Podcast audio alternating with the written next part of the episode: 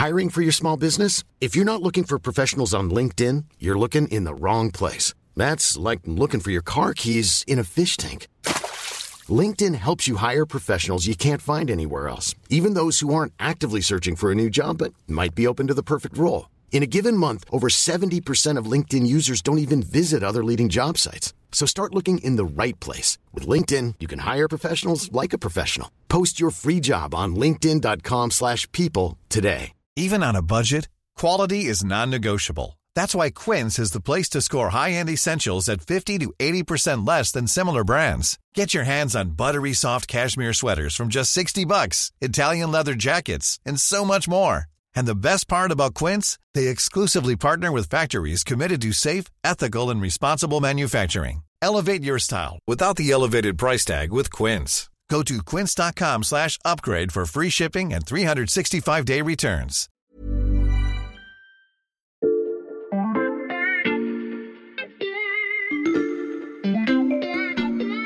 Bonjour, c'est Charlotte Baris. Bienvenue dans La Loupe, le podcast quotidien de l'Express. Allez, venez, on va regarder la une de plus près. Pour démarrer cet épisode consacré à la couverture de l'Express cette semaine, je vais vous parler d'un homme politique de premier plan.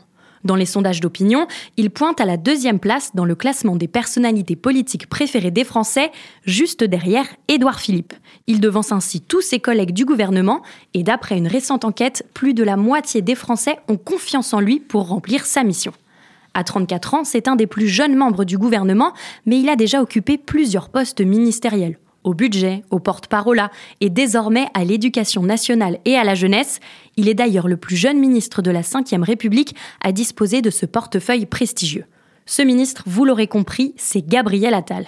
Aujourd'hui, c'est une figure incontournable au sein du gouvernement Borne, au point même de faire de l'ombre à certains de ses aînés qui lorgnent déjà sur la succession d'Emmanuel Macron. Dans cet épisode de La Loupe, on vous présente l'intrigant Gabriel Attal et ce qu'il a prévu pour l'acte 2 de son passage rue de Grenelle.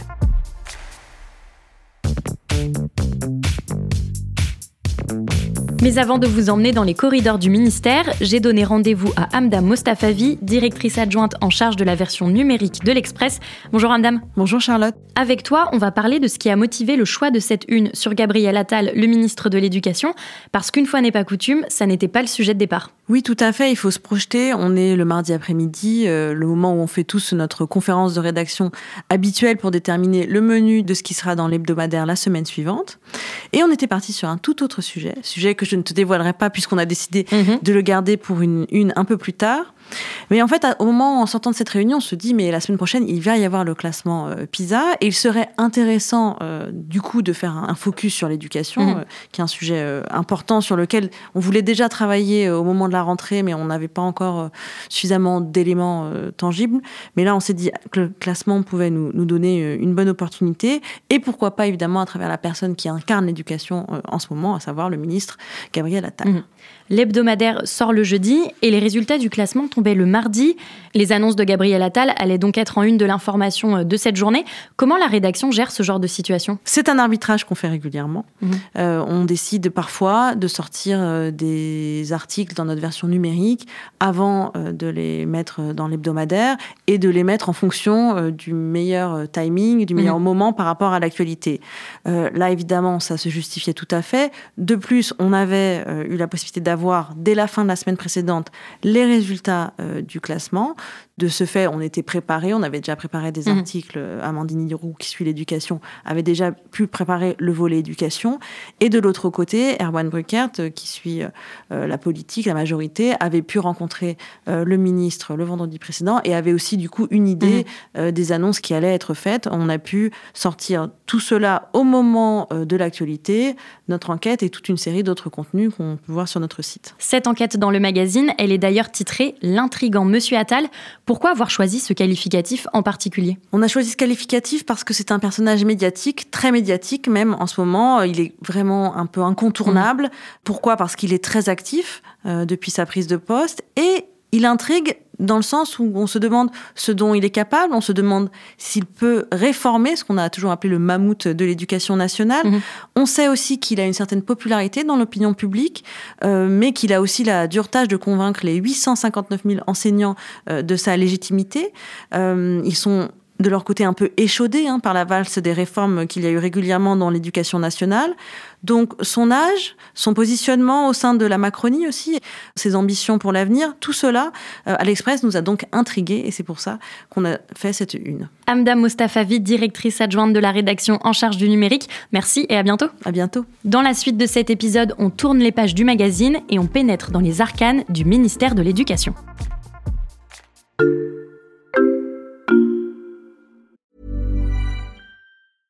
I'm Sandra, and I'm just the professional your small business was looking for. But you didn't hire me because you didn't use LinkedIn jobs. LinkedIn has professionals you can't find anywhere else, including those who aren't actively looking for a new job but might be open to the perfect role, like me. In a given month, over 70% of LinkedIn users don't visit other leading job sites. So if you're not looking on LinkedIn, you'll miss out on great candidates like Sandra. Start hiring professionals like a professional. Post your free job on linkedin.com/people today.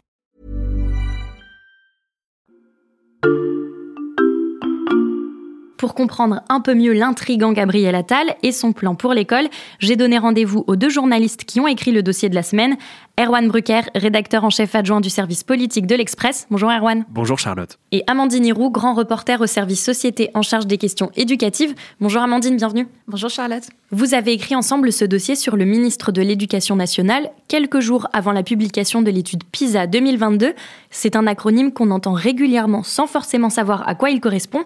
Alors Amandine, de quoi s'agit-il? Alors PISA, ça veut dire Programme international pour le suivi des acquis des élèves. Euh, c'est une enquête internationale donc de l'OCDE qui est réalisée tous les trois ans pour évaluer le niveau des élèves de 15 ans. Mhm. La dernière, dont on vient d'apprendre les résultats, a été réalisée en 2022 dans 81 pays auprès de 690 000 élèves. Alors c'est intéressant parce qu'on voit bien que le panel est très large et concerne Mhm. énormément de pays.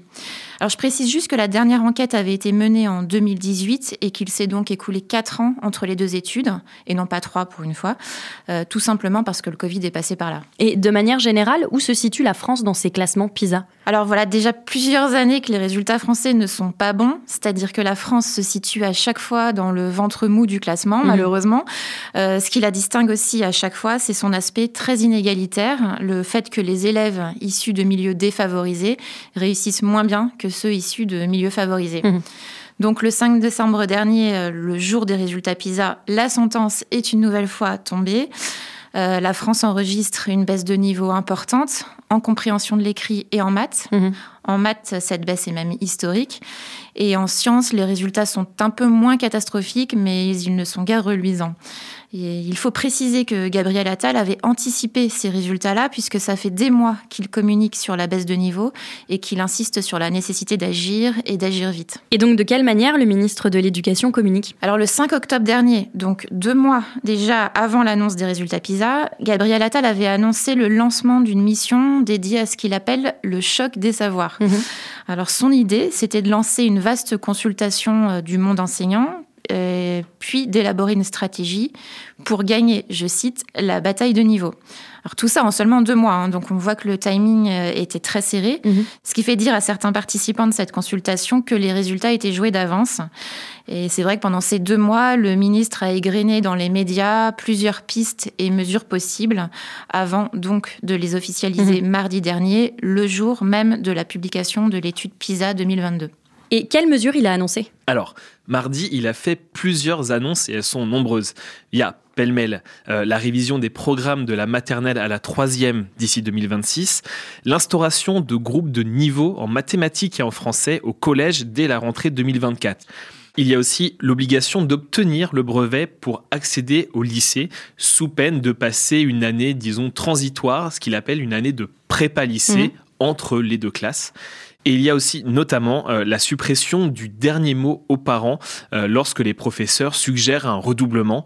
Euh, dans les faits, ça devrait se traduire par forcément plus d'élèves qui redoublent. Mhm. Bref, on a des mesures assez fortes, assez nombreuses, comme je le disais, qui visent à rehausser le niveau général des élèves, quitte parfois à prendre le contre-pied de ce que disent les sciences de l'éducation. C'est-à-dire Toutes les mesures euh, annoncées ne font pas l'unanimité dans la communauté éducative, notamment la, la question du redoublement. Mhm. Parce que certains chercheurs expliquent que maintenir un élève dans le même niveau deux années de suite engendre des résultats plus que mitigés. En 2011 déjà, les experts de l'OCDE faisaient remarquer que les pays les mieux notés, comme euh, par exemple la Corée du Sud, le Japon ou la Norvège, étaient ceux qui ne pratiquaient pas le redoublement. Mhm. Alors pour les groupes de niveau, il y a des nuances. On sait par exemple que faire des classes entières de niveau est plutôt néfaste pour les élèves. En revanche, répartir temporairement les élèves en petits groupes pour les aider à s'améliorer sur des points très précis peut être bénéfique. Mhm. Amandine, Erwan, toutes ces annonces du ministre de l'Éducation, qu'est-ce que ça révèle de sa méthode? Alors, la manière de faire, là, c'est vraiment typique du style Gabriel Attal. C'est toujours dans la riposte, mhm. comme un peu un, judoka. Euh, c'est ce qu'il a fait avec la baya, c'est ce qu'il a fait aussi avec le harcèlement scolaire. Dès qu'il y a une polémique, il, il, surfe sur la vague et il annonce des mesures fortes qui vont lui donner momentanément un shoot de notoriété. C'est très malin et c'est aussi une manière de faire relativement efficace auprès de l'opinion mhm. publique. Et là, on le voit aussi là, c'est-à-dire que ça riposte au classement PISA, qui objectivement n'est pas bon pour la France. C'est exactement la même logique. Euh, il n'encaisse pas, il veut riposter tout de suite, sauf que là, il va plus loin. Il va plus loin, c'est-à-dire? Bah, Jusqu'ici, c'était un petit peu le ministre des parents, pas le ministre des profs. Il se veut rassurant, il dit aux parents, on va bien s'occuper de vos enfants, on va les bichonner à l'école. Là, il se replie un peu sur son cœur de métier, on va dire, euh, de ministre de l'Éducation. Il parle de pédagogie, de programme, de fonctionnement de mmh. l'école. Donc c'est un peu, en fait, comme s'il s'était donné le temps de prendre ses marques au début, avec des mesures assez court-termistes, mais très fortes dans l'opinion. Et maintenant, il s'apprête à ouvrir l'acte 2, en quelque sorte, de son passage au ministère de l'Éducation. Dans le portrait de Gabriel Attal que tu as fait pour ce numéro, Erwan, tu évoques également ses relations avec le reste de la Macronie, et on peut dire que le ministre de l'Éducation est une personnalité assez clivante parmi ses collègues. Comment tu le décrirais? Alors, Charlotte, je ne vais pas tout te dévoiler ici, hein, mais je dirais que c'est un loup solitaire, en fait. Contrairement à, ses collègues comme euh, Gérald Darmanin ou Bruno Le Maire, euh, il n'a pas d'écurie, il n'a pas de parlementaire renaissance euh, qui pourrait défendre sa vision des choses. Mmh. Darmanin a ses darmanistes, Le Maire a ses le mériste, Attal n'a pas vraiment ses atalistes en tant que tel, si tu veux. Ce dont je me suis rendu compte en faisant cette enquête, c'est qu'il n'a pas de compagnonnage politique et que ses collègues ministres lui reprochent, alors évidemment souvent en off, de faire un peu cavalier seul, de ne pas être collectif, de ne mhm. pas la jouer collectif. Son seul cercle, en fait, il est constitué de ses quatre plus proches conseillers qui l'ont suivi absolument partout au cours des quatre dernières années. Les gens que j'ai interrogés pour mon enquête, d'ailleurs, soulignent que ce sont d'énormes bosseurs qui sont dévoués complètement à Gabriel Attal, mhm. presque à la vie et à la mort, et qu'ils savent très bien surfer sur le buzz comme sur le niveau des élèves français à l'école. Le niveau des élèves qui baisse, on y revient. Amandine, je me tourne à nouveau vers toi. Pour ce dossier, tu as également rencontré un économiste qui s'appelle Xavier Jaravel. Qui est-il? Alors Xavier Jaravel, c'est un enseignant-chercheur qui est notamment professeur à la London School of Economics. En 2021, il a reçu le prix du meilleur jeune économiste. Je précise qu'il a 34 mhm. ans. C'est un prix qui est décerné par le journal Le Monde et le Cercle des économistes. C'est un groupe de réflexion sur les questions économique. Xavier Jaravel a aussi écrit un essai très remarqué qui est sorti récemment et qui s'appelle Marie Curie habite dans le Morbihan. Ça, c'est un titre pas banal.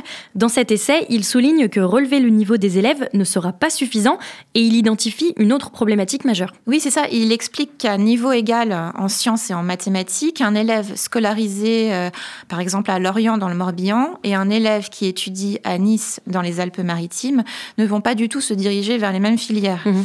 Il évoque une sorte de déterminisme géographique. Euh, c'est un phénomène selon lequel les jeunes vont s'orienter vers des activités qui sont très présentes dans leur bassin d'emploi.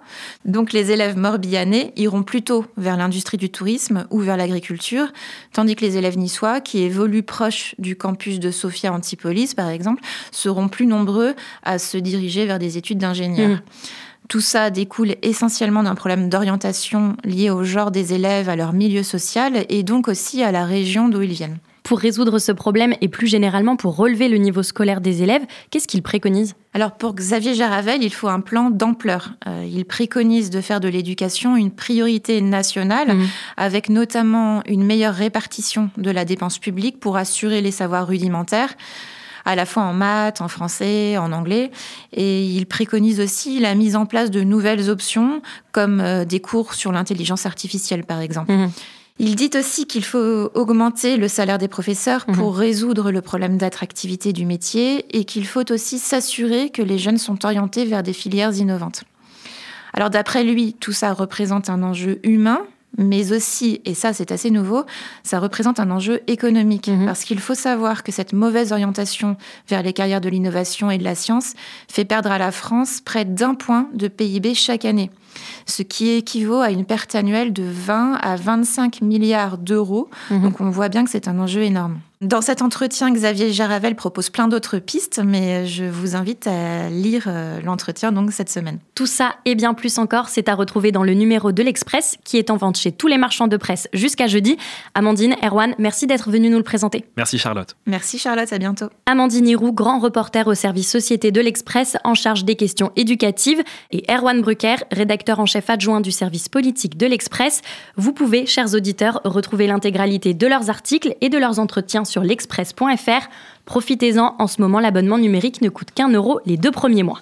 Et pour ne rater aucun épisode de La Loupe, ça se passe sur votre plateforme d'écoute de podcast favorite. Par exemple, vous pouvez nous suivre sur Deezer, Spotify ou Apple Podcast. Pensez également à nous mettre des étoiles ou à nous laisser des commentaires. Nous les lisons avec beaucoup d'attention.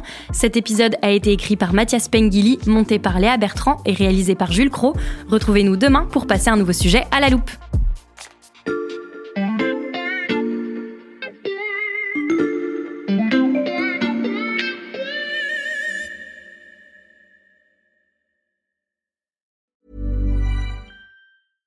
When you drive a vehicle so reliable it's backed by a 10 year, 100,000 mile limited warranty, you stop thinking about what you can't do and start doing what you never thought possible. Visit your local Kia dealer today to see what you're capable of in a vehicle that inspires confidence around every corner.